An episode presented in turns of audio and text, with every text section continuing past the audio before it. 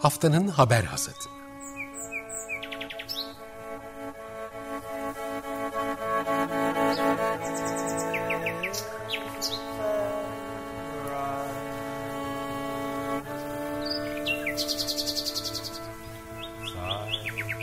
Haftanın öne çıkan iklim haberleri ve araştırmalarından okumalar ve yorumlar.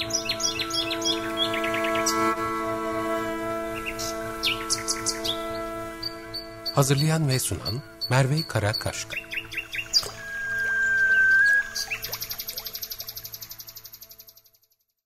Günaydın, haftanın haber hasatına hoş geldiniz. Ben Merve Karakaşka. Haftanın haber hasatında geçtiğimiz haftanın iklim haber ve araştırmalarından özel bir derlemeyi sunuyoruz. Bu bazen tek bir derinlemesine ele aldığımız tek bir konu oluyor. Bazen çok fazla e, haber ve araştırma olabiliyor. Bugünkü programımızda tek bir konuya odaklanacağız. Hatta devam e, programı olarak da yapıyor olacağız. Çünkü bir önceki hafta e, hatırlarsanız Doğa Derneği'nden Doğa Derneği Koordinatörü Galip Ener bizimle birlikteydi. Marmara Gölü'nde uzun süredir yaptıkları çalışmalar sonucunda gölün kuraklaşması ile ilgili kritik gelişmeleri bize anlattı. Ee, yine geçtiğimiz hafta e, tabii ilerleyen günlerde Marmara Gölü ile ilgili bir haber e, çıktı. Yine Doğa Derneği paylaştı bunu. Ee, Marmara Gölü'nün kuraklaşması ile ilgili olarak bir dava açıldığı ve bunun Türkiye'nin iklim davası olduğu söylendi. Doğa Derneği'nin açıklamasında şunlar söyleniyor. Altı Parmak Hukuk Bürosu Doğa Derneği'nin de desteğiyle gölün kurumasından kamu idarelerinin sorumlu olduğunu tespiti için Manisa İdare Mahkemesi'nde konuyla ilgili dava açtı. Marmara Gölü, Türkiye'nin Birleşmiş Milletler İklim Değişikliği Çerçeve Sözleşmesi'nden ve Paris İklim Anlaşması'ndan kaynaklı taahhütlerine tamamen aykırı politikaları sonucunda kurutuldu. Bu nedenle açılan dava aynı zamanda Türkiye'nin ilk iklim davası olması özelliğini taşıyor dendi. Şimdi biz bu gelişmeden yola çıkarak iklim davalarını bu haftaki hasatın ana konusu olarak belirledik. Konuğumuz da Doğa Derneği'ne danışmanlık yapan Altı Parmak Bürosu'ndan avukat Özlem Altı Parmak. Ee, Özlem Altı Parmak bize e, şu konularda yardımcı olacak. İşte iklim davasının ne olduğunu, diğer e, davalardan nasıl ayrıştığını, Türkiye'de neden bugüne kadar açılamadığı gibi soruları ele alacağız. Bununla birlikte dünya çapında da iklim davalarında bir yükseliş var. Ee, örneğin e, Geneva Association adlı sigortacılık derneği Nisan 2021'de bir rapor yayınladı. Ee, buna göre dünya çapında iklim davalarının sayısı özellikle Paris Anlaşması'nın momentumuyla çok e, hızlı artmaya başladı. Örneğin 1986 ve 2020 yılları arasında açılan 1727 davanın yarısından fazlası 2015 yılı sonrasında yani 5 yıllık süreçte açılmış. Bunlara üçüncü dalga olarak adlandırılıyor iklim davaları ve en önemli özellikleri davacıların insan hakları ya da anayasal haklar çerçevesinde dava ettikleri kurum ve kuruluşları daha iddialı iklim politikaları takip etmeye zorlaması. Yani önceki e, diğer davalar tazminata odaklanırken bunlar farklı amaçlarda açılan, farklı sorumluluklar yükleyen davalar. E, bu davaların e, önemli bir bölümü hükümetleri ve karbon emisyonlarının önemli bir bölümüne sahip olan şirketleri hedefliyor. E, bununla ilgili de konuşacağız. Bu dönüşümü konuşacağız. Bunun bir paradigma değişimi olup olmadığını konuşacağız. Çok farklı konuları kesen, çok e, dolu dolu bir sohbet olacak gibi görünüyor. Şimdi konuğumuza dönelim. Hoş geldin Özlem. Hoş bulduk. Merhabalar herkese. Şimdi Özlem, önce aslında seni biraz tanıyalım isterim. Bize hem bir daha sonra Özlem aslında önce ben konuklarımı tanıtmaktan çok onların kendilerini tanıtmasını tercih ediyorum. O yüzden senden biraz dinleyebilir miyiz? Neler yapıyorsun? Tabii ben şu anda İzmir'deyim. İzmir'de avukatlık yapıyorum. Kendi ofisimizde çalışıyoruz. Ama kendi hukukçu geçmişime baktığımda ben hukukta önce özel hukukla başladım. Ee, işte banka avukatlığı, şirket avukatlığı. Daha sonra insan hakları alanında uzmanlaştım. Ve çok uzun bir süre Türkiye'de insan hakları eğitim ve kapasitesinin geliştirilmesi odaklı e, çalıştım. Hani biraz bu ekoloji mücadelesine girişim de aslında biraz kendi yolculuğumu da e, anlatıyor. Belki bu iklim davasının da yolculuğunu anlatacak. E, dediğim gibi yani e, iklim meselesi değil ama kendimi hep bir insan hakları hukukçusu olarak gördüm. Daha sonra toplumsal cinsiyet alanında yüksek lisans yaptığımda e, daha farklı bir açıdan bakmaya başladım hukuka da işte kendime de. E, en son e, Doğa Derneği'nin de avukatlığını yapmaya başlamamızla birlikte e, kendi ofisimizde iklim, e, çevre hukuku alanında uzman bir hukuk bürosuydu. Bu alana yöneldim ve biraz benim e, hani çevre hukukunu, doğa hakkını çalışma biçimim de biraz daha hak temelli ve insan hakları bakışıyla oldu. O da sanırım e, bu hem dava açma süreçlerimizde hem de e, iklim meselesine bakışımı da etkiliyor diye düşünüyorum. E, söylediğim gibi Doğa Derneği'nin hukuk danışmanlığını yapıyoruz. Bir de vurgulamak istediğim bir şey daha var. Ankara Üniversitesi'nde bir iklim ve ekokırım hukuk kliniği açtık bu sene Eylül ayında. Onun da koordinatörlüğünü yürütüyorum. Çok böyle öğrenme istekli hukuk fakültesi öğrencileri yetiştiriyoruz. Bu kadar yeterli olur sanırım giriş anlamında. Evet, evet harika yerlere değindin. Aslında konumuzun dışında olmasına rağmen şimdi benim aklımda hemen ya program bitmesen, bitmeden iki kırma da değinsek ne kadar güzel olur diye düşündüm seni yakalamışken ama bakalım süre bize ne gösterecek, akış bize ne gösterecek. Şimdi öncelikle hani seni buraya e, çağırmamıza ara, e, sebep olan, çağırmamızı sağlayan soruyla istersen başlayalım. Şimdi bu Marmara Gölü sürecinde geçtiğimiz hafta söyledik ilk iklim davası açıldı. Türkiye'nin böyle bir kayda geçti. İklim davası ne demek? E, bugüne kadar ki işte açılan çevre odaklı hak mücadeleleriyle ilgili davalardan nasıl ayrışıyor? Şimdi bu iklim davası ile ilgili ben geçen de bir yazı yazmıştım. Onun, onun da belki başlangıcıyla başlayayım. Bu bir yukarı bakma yukarı bakma diye bir film var hepimizin de izlediği. Böyle çok kritikleri de oldu ama orada işte bir kuyruklu yıldız dünyaya çarpmak üzere ve işte bununla ilgili herkesin atıl kalmasından falan bahsediyor ve sonuçta işte kuyruklu yıldız çarpıyor. Ben bu filmi izlerken aslında iklim davaları üzerine çalışıyordum ve orada bahsediyorum bahsedilen aslında bütün bu kurgu e, Juliana Birleşik Devletler davasındaki e, muhalif yargıcının yazdığı aslında muhalefet e, o oyuyla ilgili.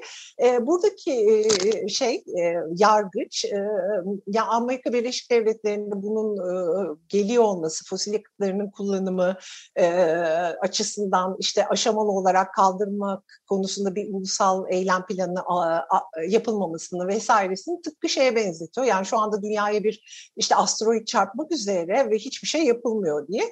E, aslında bir mahkeme kararının dediğim gibi muhalefet şerhi üzerinden kurgulanmış bir şey. Biraz filmi de öyle şeyde izledim aslında. Yani burada aslında iklim e, davasına e, gönderme var diye. Şimdi burada iklim davalarının bizim en çok gündeme gelen şey e, iklim davalarında iklim meselesiyle ilgili devletlerin ya hatalı politikalarının ya da hiç politikasızlığının ki biz bununla yani iklim konusunda atalet diyebiliriz diyebiliriz yani altı durumda olma sorgulandığı böyle hak temelli olarak bakıldığı ve devletleri bu işte hatalı politikadan atıl olma e, durumundan e, sorumlu tutmaya, hesap vermeye, yargı önünde hesap vermeye e, sebep olan yani bu amaçla açılan davalar olarak e, söylemeliyiz. Aslında Türkiye'de çevre hukukunun uygulama pratiğine baktığımızda gerçekten çok tüketici bir süreç olduğunu ben e, itiraf etmeliyim. Yani tüketiciliği şu anlamda söylüyorum. İnsanda bir hukukçu olarak tükenme sendromuna yol açan bir şey. Çünkü ard arda açılan projeler, e, işte verilen izinler sizin de buna bağlı açtığınız sürekli proje iptal davaları işte bir, bir tanesini iptal ettirseniz yanında bir başkasının açıldığı böyle mantar gibi e, çoğalan bir davalardan ve yapılan bir hukuk mücadelesinden bahsediyoruz. Bu da aslında bir idare hukuku e, temelinde şekilleniyor ve bir idarenin işlemini iptal ettirmek üzerinden genelde gidiyor Türkiye'de bu süreç. Ama iklim davalarına bizim e, baktığımızda aslında bu idarenin bir anlamda e, politikalarının ve eylem planlarının e, ve kararlarının sorgulanması söz konusu. Ama burada hukukun şöyle bir kuvvetler ayrılığı dediğimiz bir prensibi e, e, e, gündeme geliyor. Yani e, yürütmenin ya da yasamanın yaptığı bir eylemle yargının müdahale etmemesi ya da işte karşılıklı olarak da bunu düşünebiliriz. Bunu neden söylüyorum? Çünkü idarenin takdir yetkisi diye bir şey e, vardır ve yargı hiçbir zaman o takdir yetkisine girmek istemez. Siz bir dava açtığınızda idare yerine geçip bir karar almaz iklim davalarının biraz böyle bir e, aslında tartışmalı bir tarafı var. O yüzden de e, bu işte iklime dair politikalar e, sorgulanırken hani bir zorluk olarak aklımızda dursun diye belki Türkiye özelinde daha sonra devamında konuşmamızın devam ederiz ama e, iklim davalarının dediğim gibi yani bu idarenin takdir yetkisine girmemeye çalışan bir tarafını aslında yani idare hukukunun iklim davalarını zorlaması olarak ben görüyorum. Tabii biraz da şöyle de bir özelliği var. insan hakları boyutuyla tartışılması. Çünkü aslında çevre hukuku dediğimizde bizim yani kendimi ben mesela çevre avukatı olarak tanımlamıyorum. Çünkü benim biraz doğa mücadelesi veriş biçimime de e, aykırı bir şey. Daha bir bütünsel olarak çalışıyorum ben bunu. Sadece kendi çevremi savunduğum ya da kendime ait çevre hakkını savunduğum bir şeyin dışında e, çalışmaya çalışıyorum. İklim davasıları işte biraz daha bütüncül, hak temelli, işte insan hakları, doğa hakkı, ekosistem haklarını e, vesaireyi de e, sorgulayan daha kapsamlı davalar olarak e, e, görüyorum. Ve e, hani stratejik de davalar, biraz belki de şöyle söylemek lazım. Biz aktivizmi her zaman kendi aktivizmimiz gibi düşünüyoruz ama yargısal aktivizm diye de bir şey var. Yani yargının belli konularda e, hukuku değiştirmesi, pratiği değiştirmesi gibi, buna öncülük etmesi gibi. Biraz aslında yargısal aktivizmi, hesap verebilirliği e, sorgulayan e, davalar olarak e, söyleyebilirim. Aslında tek böyle bir e, çerçevesi ne yazık ki yok. Belki de ne güzel ki de yok. Yani o biraz daha geniş bir alan tanıyor bizlere birikim davası kurgulamak için. E, ama sayıları da gittikçe e, artıyor. Hani bizim ülkemizde de belki buna hani bizim belki bilmediğimiz açılan var mıdır bilmiyorum ama en azından kendi çalışma alanımızda böyle bir dava açtığımızı biz de duyurmak istedik. Ee, sizler de vesile oluyorsunuz daha çok insana bunu anlatmamıza. Evet yani şimdi dünya çapında çok konuşulan ve gittikçe daha çok konuşulacak bir konu dediğin gibi çünkü keşfedilen muhtemelen alanlar var. Yeni yeni araştırmalar sürekli olarak e, hukuki anlamda bu davaları açan tarafların da elini güçlendirecek çok ilginç ilişki araştırmaları da yapılıyor. Yani gelişen çok dinamik bir alan. O yüzden bizim bunu konuşmamız bugün önemli. Peki yani Türkiye'de bugüne kadar bildiğimiz kadarıyla neden hiç açılmamıştı da siz ilk davayı açabildiniz? Ne değişti? Yani aslında söylediğin şey önemli. Yani iklim değişikliği ile ilgili bir takım bilimsel raporların ortaya çıkması bence insanları biraz daha cüretkar kılıyor. Yani bunun havaya, toprağa, suya, kendi yaşam alanına etkimizin açığa çıkmış olması, bunun bilimsel raporlarla da kanıtlanıyor olması aslında dava süreçlerinde bir anlamda o bizim söylediğimiz e, illiyet bağı denilen şey yani ortaya çıkan zararla işte meydana gelen bir hukuksuzlukla e, bu eylemi yapan kişinin e, faaliyeti arasındaki ya da faaliyetsizliği o ben ataleti sürekli vurgulamak istiyorum çünkü bizim ülkemizde çok önemli bir konu bence atıllık, atıl kalma durumu bu e, meydana gelen değişikliğe ya da krize dair bir takım çözümlerin ya da uyum politikalarının geliştirilmiyor olması. Buna dair bilimsel araştırmalar, hani bir takım raporlamalar, akademisyenlerin çalışmaları artık tüm dünyada görülen ve hani bilimselliği de kanıtlanan şeyler. Bizim hani bu tip verilerimiz ve donelerimiz gittikçe fazla.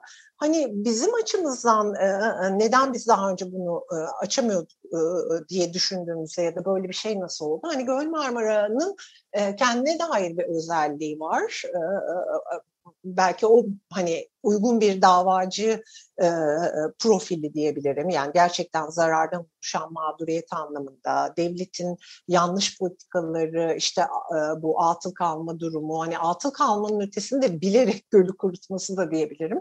E, bunların çok e, birbiriyle iç içe geçtiği tabii Paris e, Anlaşması'nın onaylanmasının e, getirdiği hani hem hukuksal olarak artık iç hukukumuzda anayasa 90. maddesi gereği bağlayıcı bir e, sözleşme halinde uygulanıyor olması e, yani ona e, çerçeve sözleşmesine biz e, dava dilekçemizde oldukça iklim değişikliği çerçeve sözleşmesine atıfta bulunduk. Yani bunları çalışırken e, şunu da ben söyleyeyim biz bütün strateji ve eylem planlarını da taradık. Sulak alanlar e, ve korunan alanlar ve hani yutak alanlarla ilgili de söylüyor e, diye. Çünkü e, ben şöyle söylüyorum yani siz bir idari idare olarak yani idare dediğim şey kamu idaresi. Hani bir stratejik eylem planını yap ben bunu yapacağım işte ne bileyim buraya ben bir tane işte e, ne yapacağım işte diyelim ki bir park yapacağım dediniz bir stratejik eylem planı yaptınız. E, daha sonra aradan iki yıl geçti o stratejik planla ilgili hiçbir şey yapmadınız. Sonra tekrar bir plan daha yaptınız eylem planı. Ben buraya bir tane daha park yapacağım dediniz. Yani hesap verilir e, ya da izlenir ya da raporlanır bir şekilde planlamanın da yapılmadığını e, biraz e, biz e, kendi dava dilekçemizde göstermek açısından bütün bakanlıkların işte Cumhurbaşkanlığı'nın bu konudaki hani ne demişler yani işte geçtiğimiz 10 yılda bunları da taradık aslında. Çünkü hani devlet de bir anlamda idare de ben e, bilmediği bir şey değil yani aslında yapacağım yapacağım deyip yapmadığı bir şey var. Ve biz bir anlamda bu e, stratejik planlarının, eylem planlarının da devletin bir taahhütü olduğunu e, göstermeye çalıştık. Hani dediğim gibi aslında tam e, şey bir araya geldi yani bence hukuksal e, anlamda e, uygun bir yerde yani Göl Marmara bizim açımızdan. Tabii Doğa Derneği'nin de bu alanda bu bölgede çalışıyor olması, işte kampanya yürütüyor olması, oradaki hak sahiplerine ulaşmamızı da çünkü kolaylaştırdı. Çünkü belli bir güven ilişkisi tabii ki gerekiyor, tesis ediliyor, edilmesi gerekiyor birlikte yol almak açısından. Ee, böyle oldu diyebilirim. Ee, yani davanda tabii hani alanın da kendine özgü çok özellikleri var. Ee, e, bizim için de çok büyük bir öğrenme e, süreci oldu ama hani e, belki şunu da vurgulayayım. Hani biz ben iklim şurasına katıldım. İklim şurasında göç, adil geçiş ve diğer sosyal politikaları işte tartıştık yaklaşık hazırlık süreciyle birlikte iki ay. Hani e, ben göç meselesini çok uzak bir şey gibi düşünürken bir anda hakikaten göç Göl Marmara'da e, balıkçı ailelerin göçüyle karşılaştık ve bu aslında iklim e, temelli bir iç göç yaşadığımızı ben Türkiye'de fark ettim ve bizzat şahit oldum. Halbuki iklim şurasında biz göçü sanki sınırlarımıza dayanacak işte iklim sebebiyle e, e, ülkemize gelmeye çalışacak belki yabancı e, uyruklu kimseler olarak e, görüyorduk ama hiç de e, öyle e, görülmemesi gerektiğini aslında hepimizin potansiyel bir iklim mağduru yani iklim mağduru diyorum ama iklim değişikliği mağduru olduğunu e, fark ettiğimizde bir süreç oldu. Hani hem hukukçu olarak e, bizler öğrendik hem e, e, e yani alanı daha farklı gördük oldukça şey bir süreç oldu diyebilirim yani e, değiştirici dönüştürücü hukuk yapma biçimimizi de dönüştürücü bir süreç oldu bizim için. Umarım e, yani pek çok hukukçu açısından da sivil toplum kuruluşu açısından da bu şekilde düşünmeye vesile olur bu davalar. Ve çok bizim için de göz açıcı böyle notların var arada. Bir tanesi mesela balıkçılardan bahsettin. Onlar da davanın şu an tarafı mı? Onlarla muhtemelen görüştünüz zaten veya zaten hep görüşüyorsunuz. Ee, onlar nasıl katıldılar? Yani biz e, Göl Marmara'ya ilk gittiğimizde e, yani Doğa Derneği'nin işte bu, bu şekilde bir e, e bölüm kurması yani onlar e, Doğa Derneği'yle biz uzun zamandır sulak alan e, konusunu çalışıyoruz. E, hani bir hukukçu olarak e, çevre hukukundan daha farklı olarak hani ekosistemin e, farkına varıp, biyoçeşitliliğinin farkına varıp bunun bir bütüncül çalışmayı aslında ben biraz Doğa Derneği'nin e, çalışma biçimiyle de öğrendim. O noktada bunu da e, belki belirtmek isterim. Olayın sadece bir işte chat davası olmadığını, e, geçtiğimiz Eylül ayında, e, Ekim ayında Birleşmiş Milletler'in bir kararı var. Hani e, çevre e, işte sürdürülebilir bir ek, ek, sürdürülebilir bir e, işte temiz bir sürdürülebilir bir çevrede e, hakkı bir temel insan hakkıdır diyor ve hani şeyi de söylüyor sağlıklı bir ekosistemde yaşama hakkı. E, böyle bir bütüncül bakışı açısıyla uzun zamandır çalışıyorduk aslında biz bunu. İşte av komisyonu kararlarına dava açıyorduk, yaban hayatla ilgili e, çalışmalar yürütüyorduk. Bunu şu anlamda söylüyorum çünkü iklim davası dendiğinde aslında dünyada da biraz e, böyle e, hani fosil yakıtlar odaklı, fosil yakıttan çıkış odaklı, taahhütleri biraz daha buna e, zorlama, e, bu açıdan e, bakma odaklı davalar da var ama hani bizim bu davamızın böyle de bir özelliği var. Çünkü bizim sadece fosil yakıttan çıkışımız etmeyecek. Hani biz bu Paris Anlaşması'yla da Paris İklim Anlaşması'yla da zaten taahhüt ediyoruz. Aynı zamanda bizim bu seri gazını tutacak karbon yutak alanlarını da korumamız, koruma da yetmeyecek, belli bir oranda arttırmamız gerekecek. Bunların en başında da sulak alanlar e, e, geliyor. Göl Marmara'da aslında ulusal, ulusal öneme e, e, haiz bir sulak olan ilan edilmiş ve aslında bir koruma bölgesi. Fakat alanın şöyle bir özelliği var. 98 yılında e, e, e, İzmir'e de su vermek için, tabii Göl Marmara'nın bulunduğu yer e, Gediz Havzası'nda. Belki hani daha önceki yaptığınız programlarda da bu geçmiştir. E, bu havzada e, bir Gördes Barajı inşa ediliyor. Ama Gördes Barajı inşa edilirken o dönemde e, çevresel etki değerlendirme mevzuatı olmadığı için hiçbir çevresel etki değerlendirmesi yapılmadan e, böyle bir baraj su tutmak amacıyla ve o su da İzmir'e verilecek şeklinde e, bir planlama yapılıyor. Aslında bir plansızlık yapılıyor öyle söyleyebilirim. Ve bütün Göl Marmara'ya giden yerüstü suları var. Bu yerüstü sularından da besleme kanallarıyla bir takım çaylarla geliyor. Gördes Barajı'nın yapılış biçimiyle Göl Marmara'ya can suyu bırakmayacak şekilde yani bütün suyu kesecek şekilde bir planlama yapılıyor. Ve e, yani öyle kötü bir planlama ki bu Gördes Barajı anlaşılıyor doldurulduğu zaman altında bir delik var. E, işte betonla tekrar şey dökülüyor, beton e, dökülüyor ama bir türlü olmuyor. Yani 2015 yılına kadar Gördes Barajı bir türlü su tutamayan bir yer halinde e, e, devam ediyor. Fakat 2010 yılından itibaren de herkesin uyarıları başlıyor. Ya bu göl böyle gidersek kuruyacak hem yer, yeraltı suları işte denetimsiz bir şekilde kullanılıyor. Besleyen yerüstü kanallarında da işte Gördes Barajı nedeniyle böyle bir kurum olacak. Yani aslında bir öngörü de var. Yani bu gölün kuruşacağı, bu hatalı bir planlama olduğuna dair.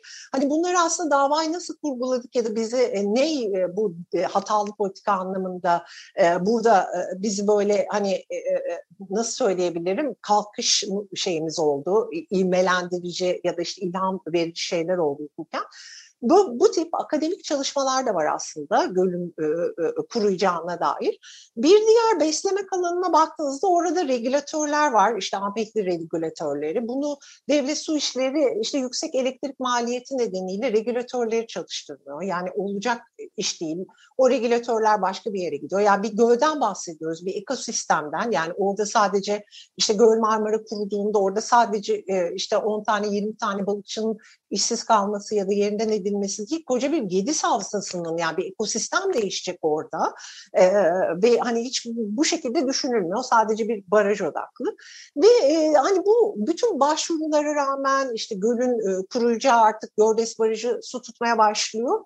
Ve e, gölün kuruması e, başladıktan sonra çeşitli talepler oluyor tabii ki. İşte bu regülatörleri çalıştırın, önlemler alın, e, besleme kanallarıyla su gelin diye. Bunları tamamen kulak tıkanıyor ve hani hiçbir şey yapılmıyor ve işte son iki senedir de göl tamamen neredeyse hani biz ziyaretlere gittiğimizde yani gölün içinde yürüyorduk. Balıkçı teknelerine bakıyorsunuz artık karada duran e, böyle yani çok korkunç bir görüntüyle karşılaştık.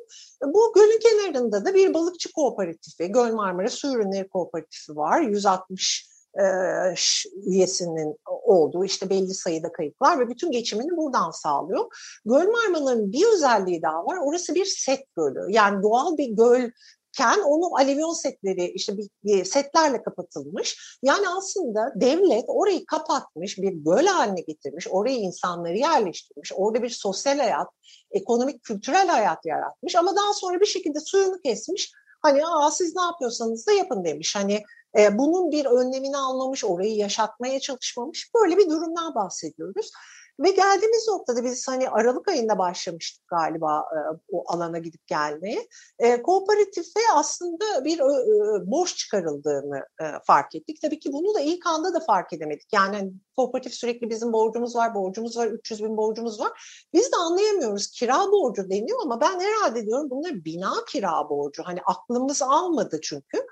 Meğer göl kira borcuymuş. Yani aslında e, Tarım Orman Bakanlığı bir ihale açıyor olmayan suyun yani keseceği e, ve e, canlandıramayacağı da bir suyu yani bir gölü ihale ediyor ve işte diyelim ki 3-4 yıllık 5 yıllık ihalelerle bunu da balıkçı kooperatifine ihale ediyor. Daha sonra da e, balık tutamıyor kooperatif ve yani balıkçılar e, sen diyor balığın da hani e, şey yapamıyorsun, tutamıyorsun falan. E, işte sözleşmeyi feshediyor ve kira borcunu talep ediyor. Yani e, şu anda hani bizim e, açtığımız davada 40 bin liralık bir e, kira borcu yani olmayan gölden, e, kurutulan gölden e, bir kira borcunu talep edildiğini fark ettik. E, yani balıkçılarla da tabii ki bizim müvekkilimiz dediğim gibi e, Göl Marmara e, e, Su Ürünleri Kooperatifi bizzat balıkçılar oldu. Yani şu anda gölde hiçbir şekilde e, e, balık avlama ya da işte su olmadığı için zaten faaliyet e, bitik durumda. Hani Aralık ayında, Ocak ayında dediğim gibi yani bunlar bir çözüme kavuşur mu diye biz e, çeşitli yazılı taleplerde de bulunduk. Ama değil çözüme kavuşmak hani e, davamızın konusu olan e, bir ödeme emri de geldi. Yani borcu ödeyin diye icraya e, verildi kooperatif. Ve yapılan yazışmalarda ben şunu da belirtmek isterim. Hukuk tekniği yani hukuk açısından bir ara şey açıklama yapmak zorunda kaldı. İşte Manisa Valiliği, Tarım ve Orman Bakanlığı bu bir mücbir sebeptir diye. Biz davamızda bunun mücbir sebep olduğunu da kabul etmiyoruz. Yani o göl bir anda işte bir depremde bir yarık oluşmuş da suyu böyle akıp gitmiş falan değil. O bir mücbir sebep denilen şey yani hiç öngöremeyeceğiniz yani öyle bir şey olur ki bir felaket ya da işte bir, bir şey olmuş ve bir gecede Marmara Gölü'nün suları uçup gitmiş e, elimizde olmayan e, e, hani bir sebeple böyle çaresiz kalmışız falan değil. Bu çok biz yani göz göre göre gelmiş ve göz göre göre yapılan bir kuruma var o gölde ve hani hiçbir insanın mağduriyetinin giderilmemesi, balıkçıların mağdur olması yetmedi ödeme emriyle, icra emriyle daha da mağdur olmadı olması yetmedi. Şu anda bölgeden göçler de var çünkü balıkçılar başka bir hani ekonomik kazançları yok. Ee, e, yani çizmeye yani çizmeye çalıştığım resim aslında hani e, çok çok böyle e, hani, tam da söylediğim şey aslında hani bir asteroid çarpmak üzereydi yani Göl Marmara hiç kimsenin engel olmadı. Bir, bir şey yaşanmış olduğunu fark ettik orada ve aslında davamız da bu nedenle tam da bu politikaları sorgulayan ve aslında bu e, e, kurumadan yani balıkçıların bu borçlanması ve borcunu ödeyememesinden kendilerinin değil bizzat devletin sorumlu olduğunu ispatlamaya yönelik e, e, bir e, dava. Ben tabii davayı çok heyecanlı açtım. Muhtemelen anlatışmada bu heyecan yansıyor olabilir. Böyle e, e, burada bırakayım belki sorularım varsa onu alayım. Hiç kesmek istemiyorum. O kadar iyi oluyor ki bu böyle bunu coşkuyla anlatıyor olman çok önemli. O kadar da böyle heyecanlı da dinliyorum karşılığında. Ee, ya açıkçası biraz daha bu farklı konu boyutlarına geçeceğim. Anlattığın gibi çok farklı yönleriyle bir adalet mücadelesinden bahsediyoruz aslında burada. Ve e, şunu merak ettim yani çok e, basit bir soru. Dava e, diyelim ki balık balıkçı kooperatifinin lehine sonuçlanırsa e, ne olacak? Marmara Gölü'nün e, o zaman yani suların özgür akmasını sağlayabilecek miyiz? Bunu bu mücadelenin devamlılığı gerekecek mi farklı yönleriyle? Or, orada ne bekli beklentiniz ne? Yani e, bu davayı kazanırsak bir kere e, şey olacak yani bu, bu burada devletin kusuru netleşmiş olacak ya da idarenin kusuru netleşmiş e, olacak ve örneğin biz davamızı şu anda işte kooperatifin 300 bin liralık borcu var. Ama 40 bin lira olarak açtık çünkü bu kira bedeli e, için açtık. Ama e, diyelim ki kooperatifin başka borçları da aslında bu, bu, bu kaynaklı yani bu sorun kaynaklı borçları var bu insanların. Vergi borçlarını ödeyememişler vesaire. Yani bizim aşkın zarar, muzan zarar dediğimiz orada zararlar da söz konusu. Bir kere bunun devamını geleceğini düşünüyorum ben. Biliyorsunuz iklim değişikliğine karşı en önemli şey uyum politikaları geliştirilmesi. Hani şöyle bir soru da benim aklıma geliyor. Yani burada pek çok balıkçının aslında burada bir e, hani ekonomik, kültürel, sosyal bir kaybının olacağı biliniyordu. Niye önlem alınmadı? Yani bu sadece balıkçının 40 bin liralık borcunun iptal edilmesi meselesi değil. Aslında buradan çok ciddi bir uyum politikasının sorgulanması da gündeme gelebilir. Yani siz bir alanda işte oranın sularının yükseldiğinde farz edelim sular altında kalacağını biliyorsunuz. Ama o su yükselene kadar hiçbir şey yapmıyorsunuz. Bu sizin aslında bir uyum politikanızın olmadığını da gösteriyor. Bence Türkiye'de bunların da artık sorgulanıyor olması lazım. Yani uyuma yönelik hiçbir eylem yapılmaması. Çünkü yani iklim değişikliği, iklim krizi artık bir gerçek ve hani orman yangınları vesaire gibi yani biz biliyoruz artık bunların olacağını ve buna yönelik bir takım e, uyum politikalarının, önlem politikalarının zarar e, ve tazmin mekanizmalarının oluşturulması gerekir. Bence bu da sorgulanacak bir şey. Yani tabii ki gönlümüz e, e, bu Marmara Gölü'nün yeniden suya kavuşması e, e, e, yolunda atıyor. Öyle söyleyebilirim yani hepimizin. Ve bunun için de bizim farklı girişimlerimiz e, olacak aslında. Yani bu davayla bunu hani böyle su verilmesini talep edemedik ama bu davanın neticesinde ya da bu davadan bağımsız olarak da çeşitli uluslararası başvurular ve hatta e, ben e, kamu denetçisine başvurmayı da e, bir olasılık olarak düşünüyorum. Çünkü orada yerindelik denetimi diye bir şey de yapabiliyor aslında kamu denetçisi. Her ne kadar e, Türkiye'de bazı kurumlar işte e, işlevsiz diye ya da çok bilinmediği için kullanılmasa bile idarenin sorumluluğunu tespit ettirme anlamında ben oldukça önemli olduğunu ve bütün bu mekanizmaları hukukçular olarak e, kullanmamız gerektiğini düşünüyorum. Ama e, hani baktığımızda e, bazı e, enstrümanları ve mekanizmaları kullanma konusunda eksik kalıyoruz. Yani bu sadece dediğim gibi hani bir e, davanın bence şöyle bir e, özelliği var. Yani benim açımdan baktığımda böyle iki gün hakikaten uykusuz kaldık. Biz de böyle bir duyurduk. Ondan sonra bir şaşkınlık içine düştük. Hani çok e, güzel de yer aldı. ilgi de çok, çok oldu.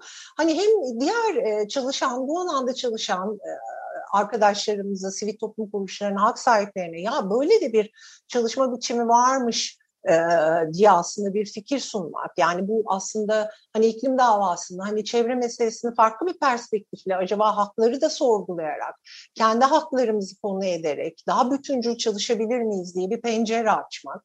Çünkü biz de alanda çalıştıkça çalıştıkça bizim için de yeni yeni pencereler açıldı. Yeni olasılıklar, yeni hak ihlalleri durumlarının olduğunu gördük. Ee, yani devamı gelecektir. En azından biz hukukçular olarak yani kendimiz e, çalıştığımız sürece devamını getireceğiz. Bir de bu yani sadece bir gölle sınırlı bir şey değil. Hani kuraklık açısından farklı yerlere de e, farklı alanları da örnek olabilir e, e, diye düşünüyorum. Özellikle sivil toplumun da belki konuyu çalışmasını, sadece olayı bir proje bazlı görmemesini. Çünkü bizim çalışmalarımız da böyle işte bir yerde diyelim ki e, elektrik e, pardon işte e, nasıl söyleyeyim jeotermal enerji projesini iptal ediyoruz. Hemen dibinde başka bir proje altında yeniden izin veriliyor. Tekrar onu dava açıyoruz. Maden ruhsatını iptal ediyoruz. Başka bir yerde tekrar çıkıyor. Yani bunları biraz daha aslında kapsamlı ve hani yani bu, bu artık yapılamaz. Böyle bir takdir yetkisi olamaz. Hani idarenin takdir yetkisi denilen şey sınırsız değildir bizim hayatlarımızla ya da sürdürülebilmesi gereken şey bir kalkınma değil, sürdürülebilir bir yaşamdır. Bu vurguyla yani sürdürülebilir yaşam hakkı üzerinden gitmemiz gerekiyor. Sürdürülebilir bir ekonomi, sürdürülebilir bir kalkınma değil yani biz hukukçuların da böyle bakması gerekiyor diye düşünüyorum. Bir de bu alanda çalışırken benim de kendimin de zorlandığı şeyler var. Bu iklim meselesi, işte çevre davaları, çevre hukuku yani çok teknik meseleler, çok mühendislerin konuştuğu, ekonomistlerin konuştuğu. Yani ben bu alanda ilk çalışmaya başladığımda yani inanılmaz okuma yapmam gerekti. Yani seri gazının ne olduğunu bile e, anlamak, işte e, işte sulak alan ne? Yani çok fazla işte terminolojinin farklı olduğu yani hukukçuluğunuzun yetmediği, e, hukuk bilmek yani sadece bir çevresel etki değerlendirme yönetmeliği bilmek değil ya da çevre kanunu bilmek de değil. Bu konu çok teknik ve bu tekniği çalışan kişilerde hani mühendis arkadaşlarımızda, ekonomist arkadaşlarımızda ne yazık ki bunu hak temelli olarak çalışmıyorlar. Onlar da bunu bir e, kendi disiplinleriyle sınırlı işte karbon e, fosil yakıttan çıkış olarak e, çalışıyor. O yüzden de biz bütün hani bu alanda çalışan hak sahipleriyle, aktörlerle, farklı disiplinlerle bir araya gelip bunu çalışma biçimimizi de biraz e, değiştirmemiz e, gerek diye düşünüyorum. Bence bu tip davalar e, hepimizin bakışını değiştirecek. Nasıl benim çevreye, ekolojiye ya da bir işte göl gördüğümde ya da bir akan dere gördüğümde onun bakışım değişiyorsa yani bir işte bu alanı çalışan çevre mühendisinin de o göl Marmara'da balıkçı gördüğünde ona bakışı, onun haklarına bakışının değişmesi gerekiyor diye düşünüyorum. O kadar önemli yerlere temas ettin ki şimdi aklımda bir sürü soru belirdi. ee, mesela şimdi e, şeyden bahsettin aslında bir önceki sorumuzda Paris Anlaşması'ndan bahsettin ve insan hakları esaslı hale gelmesiyle ayrışmasından bahsettin. Şimdi dünya çapında iklim davaları konusunda yapılan analizler diyor ki Paris Anlaşması'ndan sonra çok büyük bir ivmelenme var. O güne kadarki davalar sayısıyla toplamıyla neredeyse işte 2015'ten bu yana yapılan dava sayısı aşıyor onu.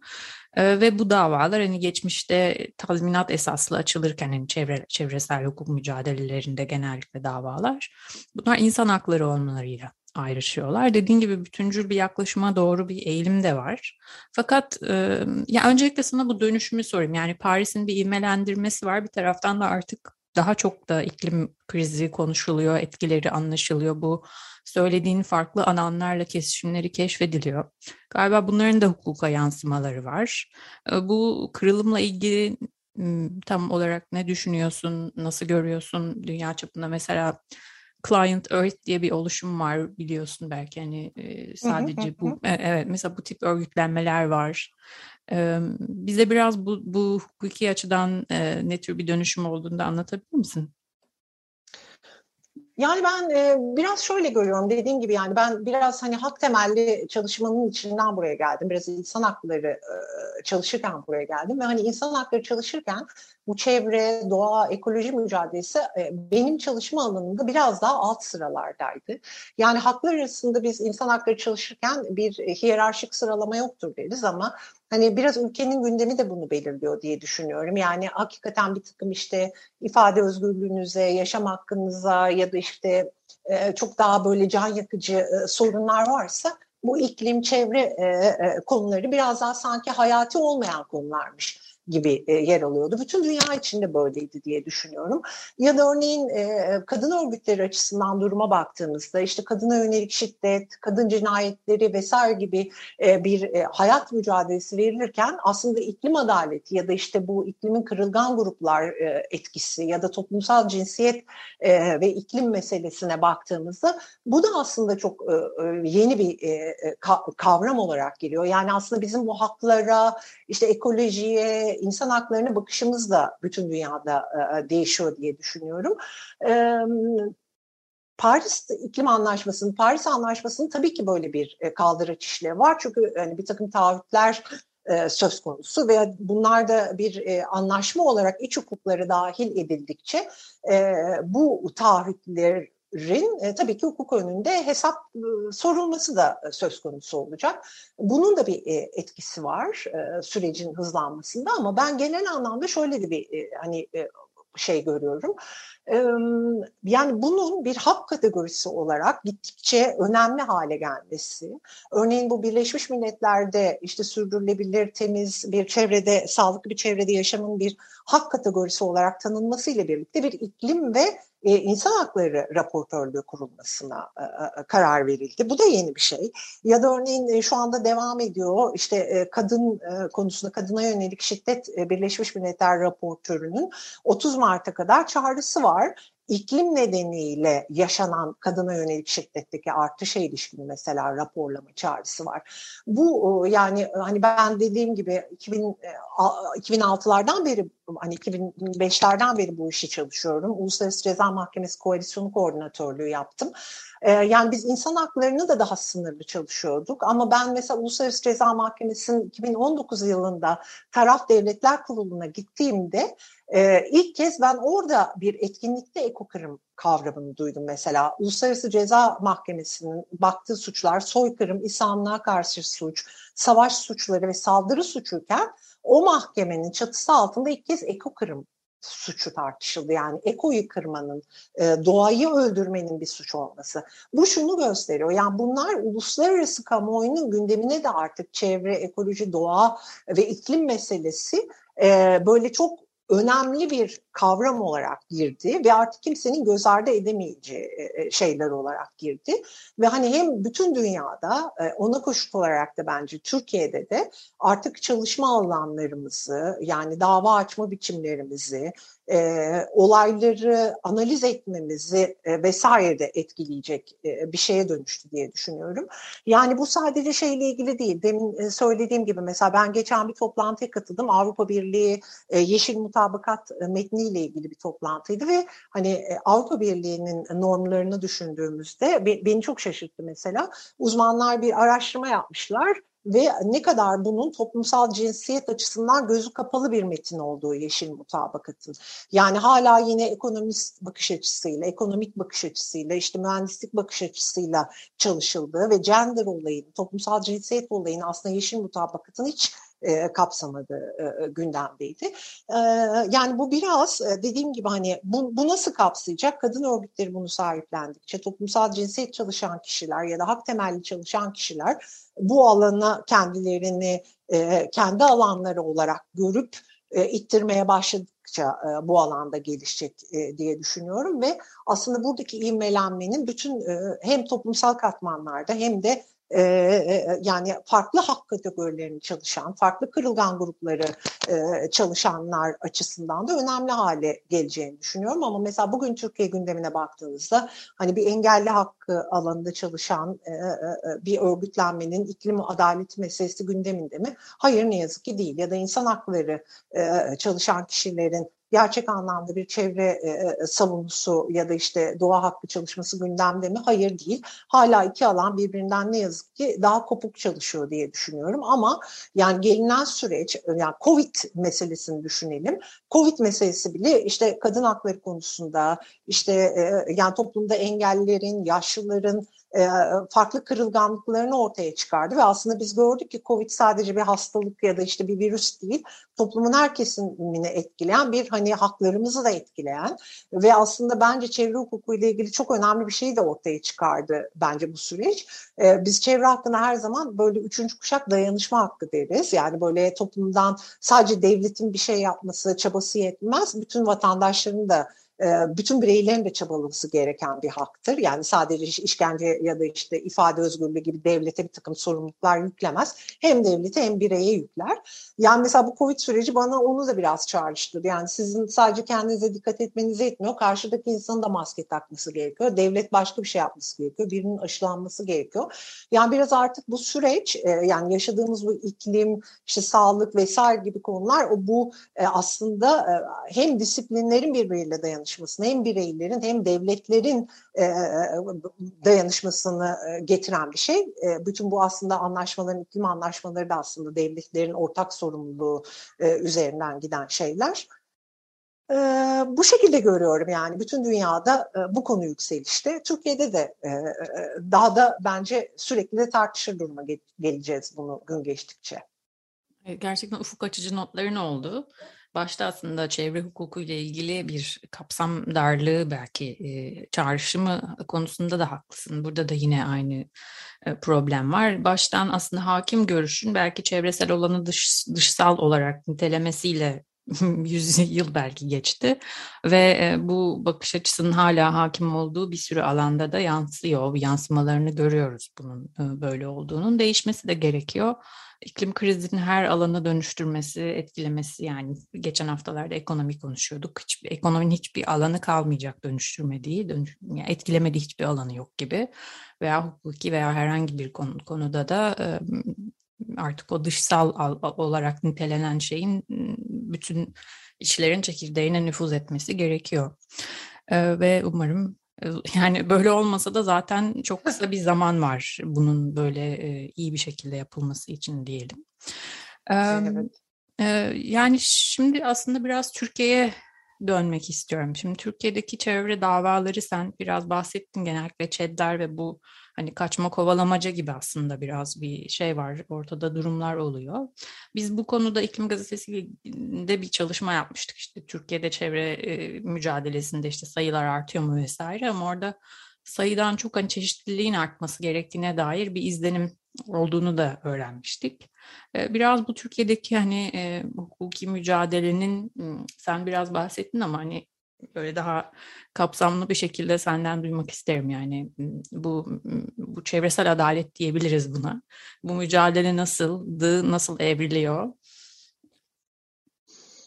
Yani ben biraz şöyle söyleyebilirim. Buna katılıyorum. Yani hani çevre mücadelesi dediğinde biz çok uzun bir süre rüzgar enerji santrallerine davalar açtık ama hani mesela işte bunun yutak alanı olduğu ya da işte daha bütüncül bir bakışla çalışmadan bu davaları açtığımızı e, daha sonrasında fark ettik. Sonra onu işte iklim e, değişikliğinde bir e, mal adaptasyon modeli Karaburun Yarımadası diye bir rapor haline getirdik ki onu farklı bir çatı altında çalıştığımızı kendimizin fark etmesi ve bunu da aslında kamuoyuna paylaşma amacıyla bunları yaptık. yani olayı dediğim gibi sadece böyle proje temelli işte yani çok yakıcı hale geliyor. Bir insanın gidip köyünde bir e, işte proje yapıldığında ya da işte zeytinliği tahrip olduğunda e, ya da işte derisi kurutulduğunda buna yönelik açılan davalar var. İşte biraz dediğim gibi bir idare hukuku meselesi olarak görülüp işte teknik bir dava gibi çalışılıyor. Bunu şuradan belki örnekleyebilirim. Geçtiğimiz işte haftalarda zeytin yönetmeliğinde yani zeytin değil de aslında madencilikle ilgili yönetmekte değişiklik yapıldı ve işte zeytinlik alanlar e, maden e, projelerine açıldı ya da maden arama gibi söyleyebilirim. E, burada şey açısından yani siz burada neyi koruduğunuz aslında çok önemli. Hani biz zeytin buna ilişkin bir dava açtık mesela. Orada da aslında e, zeytini, yine yutak alanlarını, zeytinin bir yutak alanı olarak önemini e, vurgulayarak çalışmaya çalıştık. Çünkü zeytin sadece hani e, bir e, şey değil, herhangi bir ağaç değil, etrafında bir yaşam kurgulanıyor zeytinin, sosyal hayatla, işte kadim üretim havzalarıyla, yani bambaşka bir ekonomik e, e, ve sosyal kültürel doku e, yetişiyor. Ve zeytinin kendine özel bir ekosistemi var.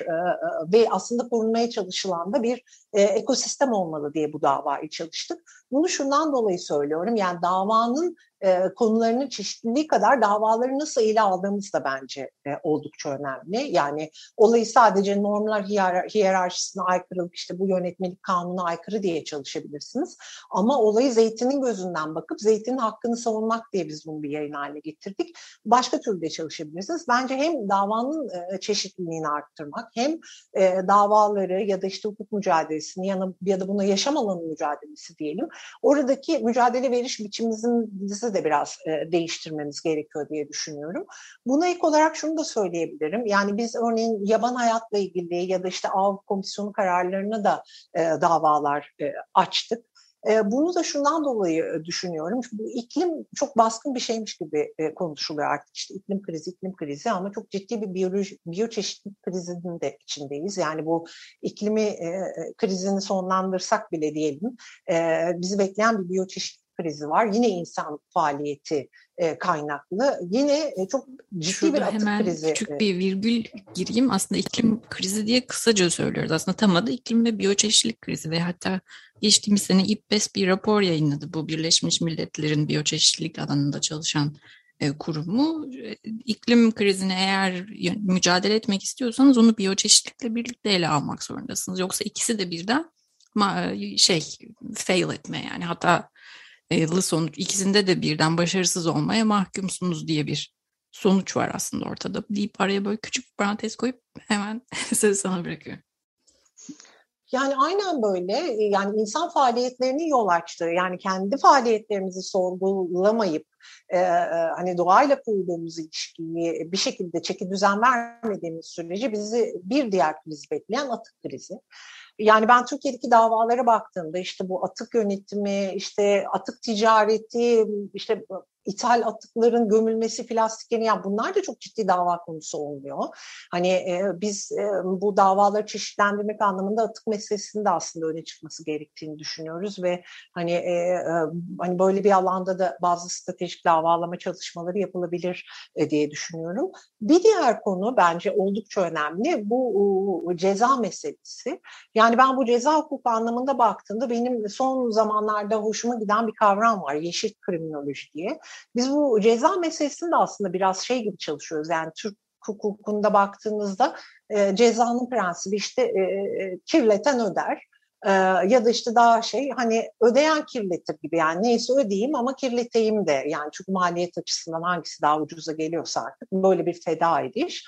Ama ben bu ceza meselesini de biraz bu ekokırım meselesini çalıştığım için daha farklı bir şekilde çalışılması gerektiğini, belki daha üst bir pencereden yani bu yeşil kriminoloji olarak düşünülüp yani e, hem eko yani ekosisteme yönelik e, suçların cezalandırıldığı, kastın farklı tartışıldığı ya da işte bu hani biyokorsancılık dediğimiz yani kaçakçılık dediğimiz suçların da bu kapsamda düşünülebileceği e, yani böyle daha hesap verebilir, yaptırımların daha kuvvetli olduğu e, bir sistemle donatmak lazım. Yani çünkü hukuk dediğimizde eğer yaptırım yoksa biz ona sadece dilek ve temenni deriz. Yani bu bir norm değildir. Eğer yaptırımı içermiyorsa, o yaptırım da etkili değilse bu gerçek anlamda e, hukuku oluşturmaz.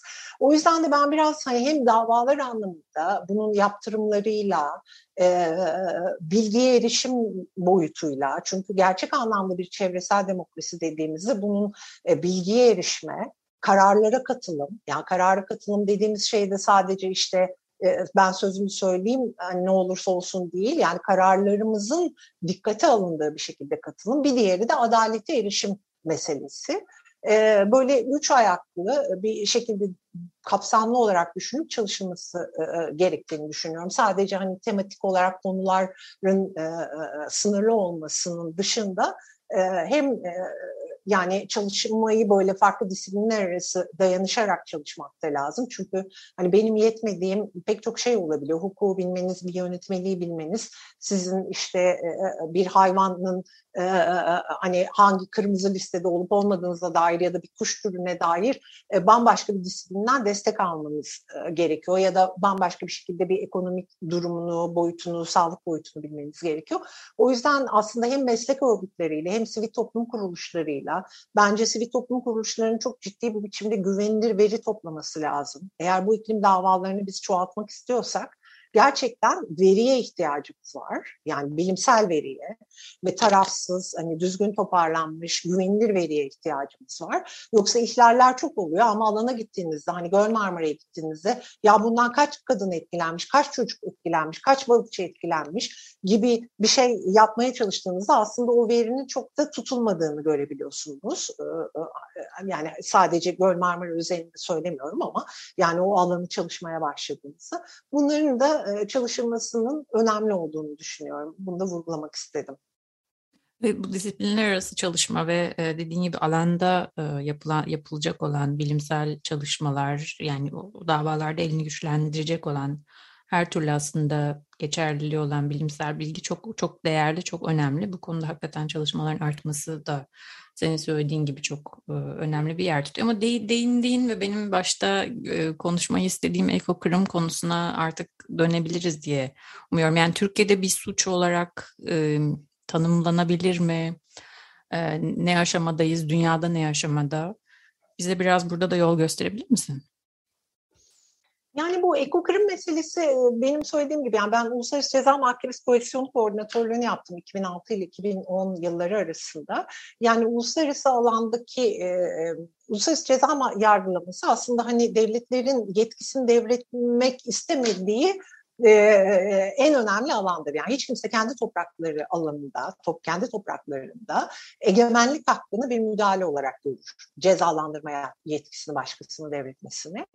Ama işte dünyada işte İkinci Dünya Savaşı'ndan sonra çok ciddi suçların olması işte soykırım gibi, e, insanlar karşı suçlar gibi e, çeşitli devletleri bir araya getirdik. İşte uluslararası mekanizmalar e, kurmaya sevk ediyor. Ve Uluslararası Ceza Mahkemesi de bunlardan bir tanesi. Daimi nitelikli bir mahkeme olması anlamıyla oldukça önemli bir mahkeme.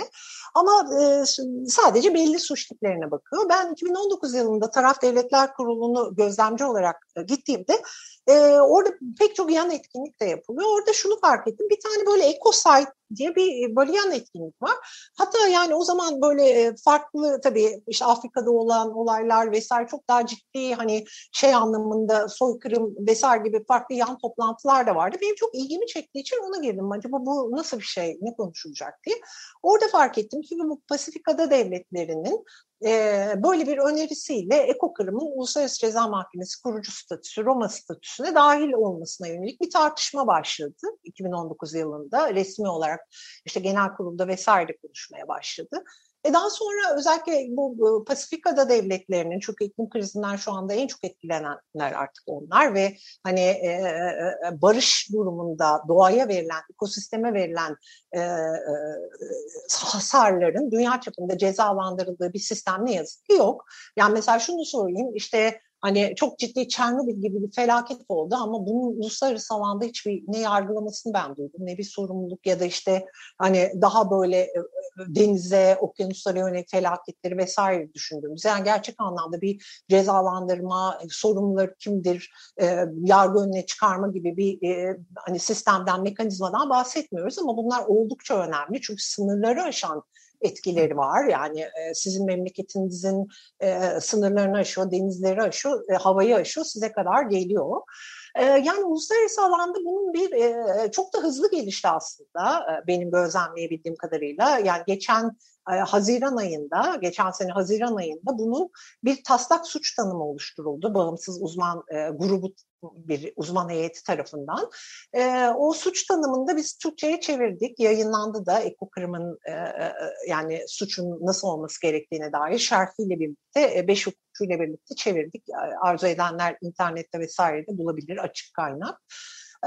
Yani benim görebildiğim şu, aslında uzlaşılmış bir tanım ekokırma dahil var.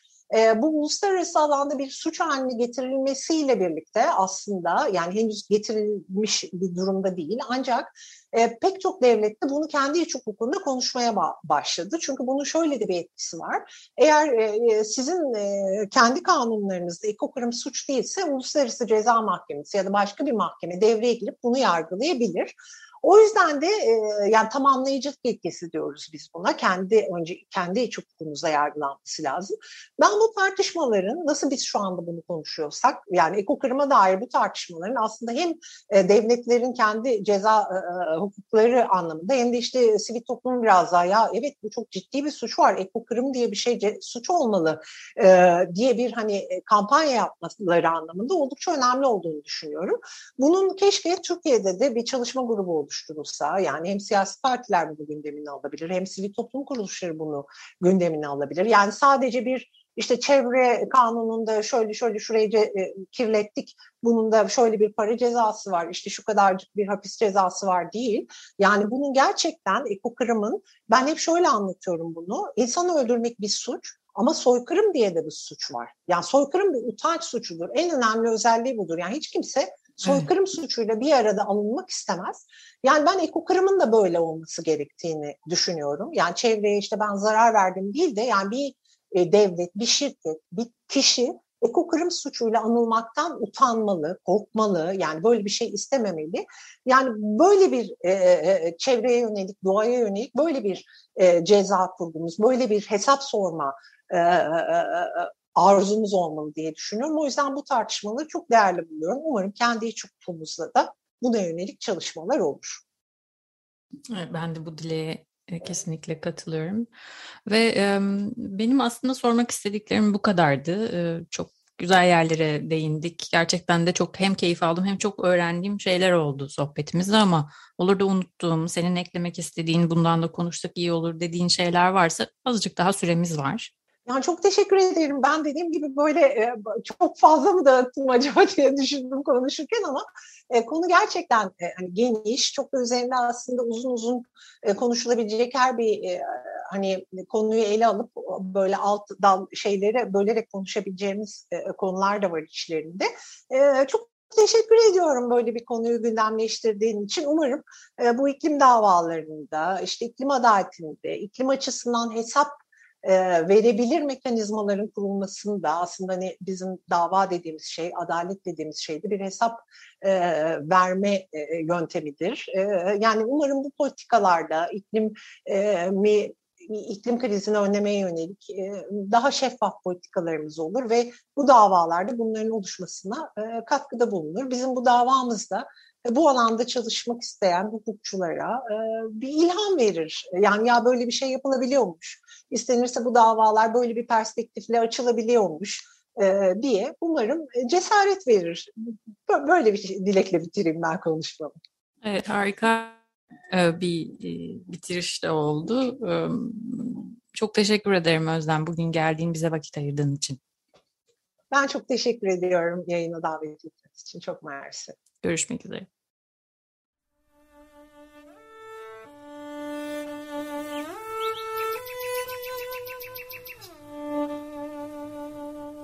Haftanın haber hazırdı.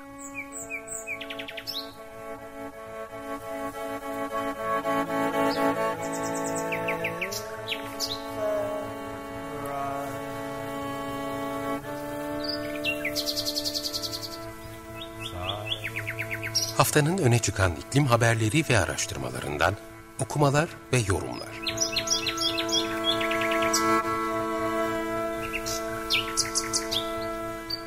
Hazırlayan ve sunan Merve Karakaşka